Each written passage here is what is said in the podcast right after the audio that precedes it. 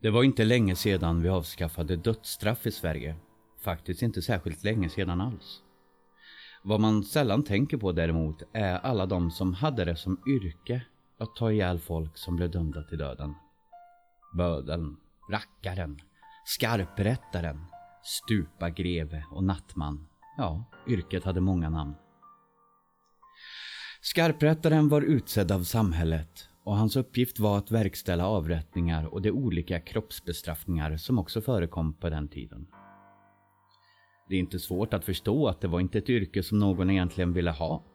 Men någon måste ju utföra det. Därför hände det att personer dömda till döden fick kvitta sitt dödsstraff mot att själva arbeta som skarprättaren och därmed klara sin egen livhank. Man ska ha klart för sig att det var lätt att bli dömd till döden på den tiden. Det räckte ibland med att stjäla ett stycke bröd och hamna under en sträng domare för att få dödsstraff. Alla som fick den domen var inte hemska människor som begått hemska gärningar, även om det naturligtvis också förekom att så var fallet. Skarprättaren var illa ansedd och stod allra längst ner på botten i dåtidens hierarki. Ingen ville veta av honom. Folk tog långa omvägar för att slippa möta honom och det var inte ovanligt att man skrämde sina barn för honom. Han hade inget umgänge, ofta dåligt ställt och var dessutom på grund av sitt yrke sällan en särskilt sympatisk person. En skarprättare förlorade ofta förståndet på ett eller annat sätt eller blev alkoholiserad. För hur skulle man annars stå ut? Det hände att skarprättaren hade hustru och ibland även barn. Det var precis lika illa sedda som skarprättaren själv. Hela familjen var utstötta ur samhället. Hänvisade till sig själva, varandra och det lilla som fanns. Tänk er hur det måste ha känts. Mot slutet av 1800-talet skulle det finnas en bödel i varje län. Alla med samma hemska uppgift och samma traumatiska liv. En del med hustrur och barn som fick uppleva vidrigheter av orsaker det inte kunde rå för. Föreställ er hur det måste ha känts. Skarprättaren måste ju bo någonstans. Har ni tänkt på det? Samhället höll med bostad och en minimal mängd mat som inte räckte till och en lite större mängd brännvin eftersom han måste klara sitt jobb. Ofta var bostaden ett litet hus i utkanten av byn eller staden där den lägsta klassens människor bodde. Undanskymd och på den allra sämsta platsen för att folk skulle slippa se men ändå vara medvetna om att han fanns där och därmed hålla sig i skinnet. Med allt detta i åtanke är det inte svårt att föreställa sig hur en skarprättares familj måste ha haft det. Man blir inte avundsjuk på deras situation. Och vet ni vad? En del av de där gamla skarprättarbostäderna finns kvar än idag. Tiden har gått och människor har glömt. Byar och städer har växt och skarprättarbostäderna är inte längre i utkanten av bebyggelsen och en generation, ibland till och med fler, har kommit och gått i dem. Människor har slutat minnas. Men husen minns. De vet mycket väl vem eller vilka som en gång bott i dem och vad som rörde sig i deras huvuden. Vad som hände i deras liv. Väggarna har sett allt, hört allt och minns allt.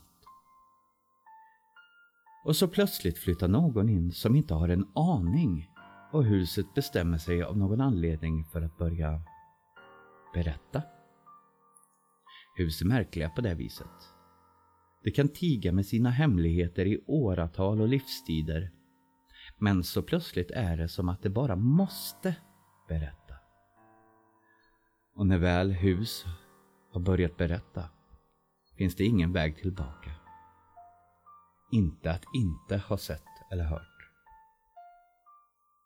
Då vet man oavsett om man vill eller hellre hade sluppit vad som hänt i huset. Vad som rört sig inom deras väggar. Så är det med alla hus. Det är ingenting som är speciellt för gamla skarprättarbostäder. Men som sagt, vissa saker kanske man hellre vill vara ovetande om. Och dit måste jag nog säga att vetskapen om vad som rör sig i en skarprättares huvud hör. Man vill inte ha hans minnen. Och man vill inte flytta in i det hus han bodde i medan han hade dem. Men tyvärr var det precis vad min barndomsvän Tove och hennes man Björn råkade göra. Det hade fallit i kollektiv glömska vem som en gång bott där och huset hade valt att tiga i alla år. De hade ingen aning helt enkelt. De var bara glada över att ha rott husköpet i land och flyttade in. Och det gick bra. Ingenting utöver det vanliga inträffade de första åren och allt var frid och fröjd. Men så en dag kom deras vänner på besök och de hade med sig sin lilla dotter. Och efteråt har vi funderat över om det var den lilla flickans närvaro som väckte huset ur sin dvala. Och med tanke på vad vi nu vet verkar det till och med troligt. I vilket fall som helst så var det då som huset förändrades. Det varma, hemtrevliga fick inte längre plats. Tystnaden var inte längre vilsam och skuggorna kändes plötsligt hotfulla där det hukade i hörnen. Tove kände av det först och till en början hävdade Björn att hon inbillade sig. Men snart började även han känna obehag. För det gick inte att inte göra det. Inte när de där skuggorna från det förflutna fick liv och började röra på sig. Det var ju deras hem och de hade ju bott där länge och inte haft några problem alls. De trivdes där, bortsett från att de numera faktiskt inte gjorde det längre eftersom det faktiskt var ganska creepy. Sedan kom ljuden. Konstiga ljud som inte hörde hemma någonstans. Inte hasande steg eller släpande av möbler. Det är också läskigt men man vet åtminstone vad det är som låter då. De här ljuden var bara helt obegripliga och det går knappt att beskriva. Ett ljud som hördes ofta liknade ganska mycket det där otäcka ljudet som uppstår när någon drar med något vasst mot metall. Det var inte exakt det och inte riktigt lika högt, men nästan. Man rös av obehag och ville bara skrika åt vad det nu var att sluta när man hörde det. Ett annat ljud som inte heller gick att begripa var ett slags gurglande, bubblande tjockt ljud. Det kom alltid från mitt i luften, mitt i rummet. Det lät egentligen mest äckligt, men det blev läskigt eftersom det kom från ingenstans. Och Tove började känna sig iakttagen. Det kändes som att någon följde henne var hon än gick i huset, tätt, tätt bakom henne. Men hon vågade aldrig vända sig om för att titta om där var någon. Eller något kanske. Vad vet man? Det problemet slapp Björn, men en kväll när han skulle gå och lägga sig så såg han i ögonvrån en skuggfigur fara förbi och glida in i mörkret under sängen. Det slapp Tove. Allt det här gjorde att det började få svårt att sova. Det sov oroligt när det väl sov och drömde ofta mardrömmar. Efter en tid var de helt utmattade och förstod att de måste göra något åt situationen. De visste inte vad. För detta var före LaxTons tid och innan det blev i alla fall nästan okej okay att kalla på ett medium för att få hjälp. Det här var när man fortfarande ansågs som galen om man trodde på det övernaturliga. Det enda de visste var att det alldeles snart skulle nå någon slags bristningsgräns för vad de kunde klara av. Särskilt när de inte ens fick sova i fred. Det var i den vevan som handavtryck dök upp. Två små barnahänder intill varandra. På insidan av spisluckan. I imman på spegeln när Tove tagit en varm dusch. På något konstigt sätt på golvet i vardagsrummet. Men när de en kväll hittade handavtrycken på utsidan av vartenda fönster på övervåningen var måttet till slut rågat. De lämnade huset och sov inte hemma den natten. Eller någonsin igen faktiskt. De hittade en annan bostad, lät andra packa och hämta deras saker och har inte satt sin fot i huset sedan dess. Om någon mot förmodan skulle undra vad som hände med huset så kan jag berätta att det fortfarande äger huset. Det sköter det som måste skötas, men i övrigt står det tomt. De vill varken sälja eller hyra ut det eftersom de inte vill att någon annan ska drabbas av det otäcka som de var med om när de bodde där. Med tiden dämpades skräcken de känt den där allra sista kvällen. De tyckte naturligtvis fortfarande att allt de upplevt varit både otäckt och obegripligt. Men de var inte längre lika akut rädda. Det var då nyfikenheten väcktes. Vad var det egentligen som hänt? Varför hade det hänt? Om det nu spökade på riktigt, vilket de nu var övertygade om att det gjorde, varför då? Och vem var det i så fall som gick igen? Vad var det som hade hänt i det där huset egentligen? Det var då de började göra efterforskningar. De sökte information om huset självt naturligtvis, men också om de människor som bott där. De letade i olika arkiv och gamla rullor. De kontaktade museum och stadsplaneringskontoret och det gick igenom kyrkböcker och gamla böcker i bibliotekets källare. Det gav sig inte. Det tog ett antal månader men till slut kunde vi lägga pusslet med de bitar vi hade. Så vi vet nu att huset är en gammal skarprättarbostad. Tre skarprättare har bott där. Den sista hette Axel någonting. Jag har glömt efternamnet tyvärr. Hans hustru hette Carolina och deras dotter Emmeline. Axel var en av de där som bytt ut sitt dödsstraff mot jobbet som bödel och han var inte en bra man. Dödsstraffet hade han fått för att han dräpt sin granne och hans hustru var nog rätt lättad över att det inte var henne han haft ihjäl och hon skulle slippa ifrån honom i och med dödsstraffet. Men Axel, han kom ju tillbaka och var nu traktens nya bödel. Detta gjorde knappast Axel till en bättre man och snart såg man aldrig Carolina utan blåmärken längre. Inte Emelin heller för den delen. Flickan var liten och tanig, smutsig och undernärd och hon pratade inte, fast hon var åtta år. Axel var nog illa tåld redan innan, men nu blev det ännu värre. Han var hjärtligt avskydd och hans familj fick följa med på köpet. Några tyckte nog synd om hustrun och det ynkliga flickebarnet, men inte tillräckligt för att göra annat än möjligen låta bli att spotta efter dem när det passerade. Vi har inte kunnat hitta någonstans vad som egentligen utlöste det grymma som till slut inträffade. Kanske var det någon sorts snedvriden barmhärtighet. Men jag tvivlar på det eftersom det var just Axel som utförde det fasansfulla dådet. Hur som helst slog Axel ihjäl den lilla Emmeline med en yxa en dag medan hans hustru skrek och skrek utan att kunna hjälpa. Omgivningen hörde detta, men ingen gjorde något för att hjälpa. Axel slängde ut flickan på vägen utanför och människor som tog hand om flickans sargade lilla kropp förfasade sig över att hennes händer saknades. De hittade man aldrig. Inte Axel heller. Men Carolina hittade man, bortom all räddning sedan länge.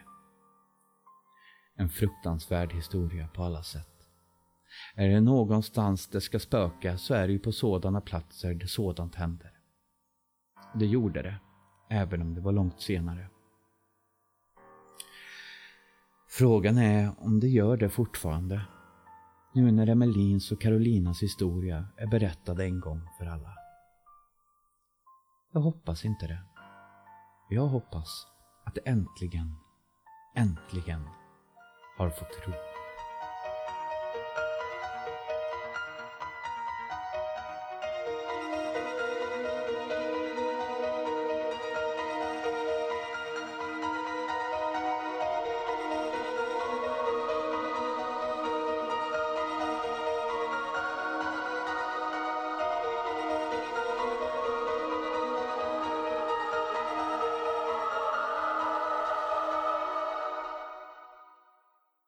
Ni har hört Skarprättarens dotter, skriven av våran Mikaela Smith. Och någon gång kanske vi kan få svar på hur det är i huset numera. Någon dag kanske de vågar flytta tillbaka, eller åtminstone undersöka saken. Vad vet jag? Det jag vet är att i vanliga fall brukar vi köra en historia per avsnitt. Men det är lite ändring på det. För inte nog med att vi kommer att köra ett fast schema med varannan måndag som sikte, så kliver också en fast författare till inifrån mörkret för att skriva historier till våran podd. Ni har hört henne förut och både jag och Mikaela är mycket tacksamma att ha en sån duktig författare vid vårat lilla timmerbord i nattens stuga. Det är nämligen så att Johanna Wilson har kommit in till brasan för att skriva historier för oss. Ni har tidigare hört henne i podden och nu ska ni få höra mer. Jag får nämligen äran att presentera historien Fader Varg skriven av Johanna Wilson och uppläst av mig. Och den går så här. Förr i tiden strövade varulvar runt i hela Sverige. Olyckliga själar som transformerades på nätterna när månen var full. De sades gömma sig i skogen och smyga runt skogsbrynen och utkanten av åkrarna för att lura på förbipasserande. Det ansågs allmänt att ingen hade någon anledning att stanna ute efter mörkrets inbrott. Speciellt inte när månen hade gått upp och var full. Men det hände såklart. Och varulvarna var där och de var ute efter dig. En sen kväll skyndade en nygift och höggravid flicka genom en tät skog i mellersta Sverige. Hon hade velat besöka sin syster en sista gång innan barnet kom. Den unga kvinnan var orolig och rädd. Hennes make arbetade dag och natt. Men trots att han var trött hela tiden så kunde han inte sova. Ibland när hon vaknade till under natten var han inte där. Hans förklaring var alltid att han hade arbetat med räkenskaper eller inte var klar med allt arbete på gården. Systern bodde på andra sidan skogen och det var allmänt känt att en varulv strövade omkring där. Det var dags för fullmåne. Den unga kvinnan borde ha tagit landsvägen som gick runt skogen men hon var tung och trött. Istället hade hon tagit en genväg. En liten stig rakt igenom det täta lövverket. Himlen var täckt av moln och hon hade inte väntat sig att mörkret skulle falla så snabbt. Men hon trodde att hon var säker. Skogen började tunnas ut och förvandlas till buskar och hon var redan på väg mot betesmarkerna. Hon kunde se röken från skorstenen på sin makes gård. Bara ett litet tag nu. Då hörde hon ylandet. Samtidigt som molnen skingrades och fullmånen syntes i all sin prakt. Den unga frun började springa, allt medan ylandet kom närmare och närmare. Ljudet av grenar som bröts var högre än hjärtslagen i hennes öron.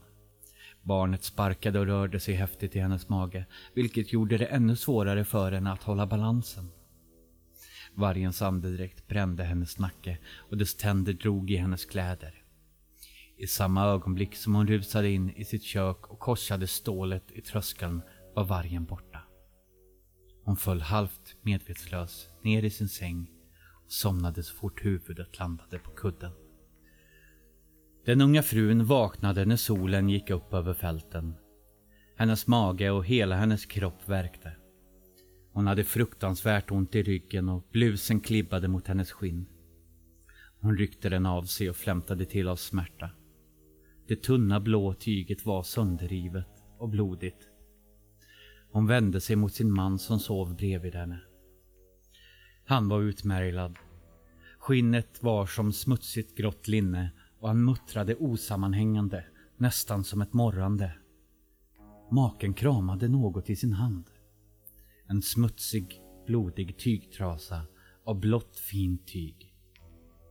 Kvinnan föll skrikande ner på golvet och när tjänstefolket rusade in fann de henne medvetslös. De fann inte ett spår av hennes man. Förutom ett krossat fönster och några barfotaspår som ledde över en åker och in mot skogen. Husets unga härskarinna födde en faderlös son. Dopet hölls så snabbt som möjligt som en försiktighetsåtgärd. fast ingen ville prata om mot vad. I samma ögonblick som prästen välsignade spädbarnet hördes ett fruktansvärt ylande och skällande. Alla männen i församlingen reste sig som en man. De grep tag i sina vapen som var uppställda i vapenhuset och rusade ut med kvinnor och barn i släptåg. Ett skott hördes och sedan blev allt tyst.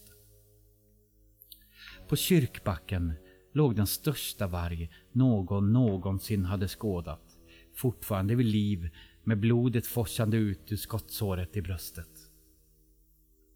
Alla männen skulle senare komma att svära på att tårar föll ur vargens ögon. Titta på hans ögon, viskade männen. Det förändrades, blev mänskliga, blå ögon. Bedjande, gråtande ögon. Det skulle komma att svära även på detta. Då livet rann ur vargens kropp förvandlades pälsen till blåslaget skinn och blont hår. När modern med barnet i sina armar trängde sig fram ersattes vargens gnyende mot mänsklig gråt. Make, viskade kvinnan och la sin son i sin faders armar. Hon plockade inte upp barnet förrän fadern hade dragit sitt sista andetag.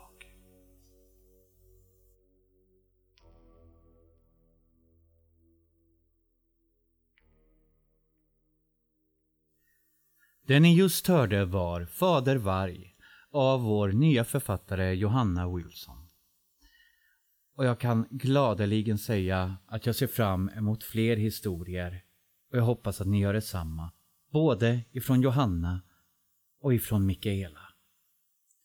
För nu drar vi igång på allvar, gott folk. Och vi hörs igen om två veckor.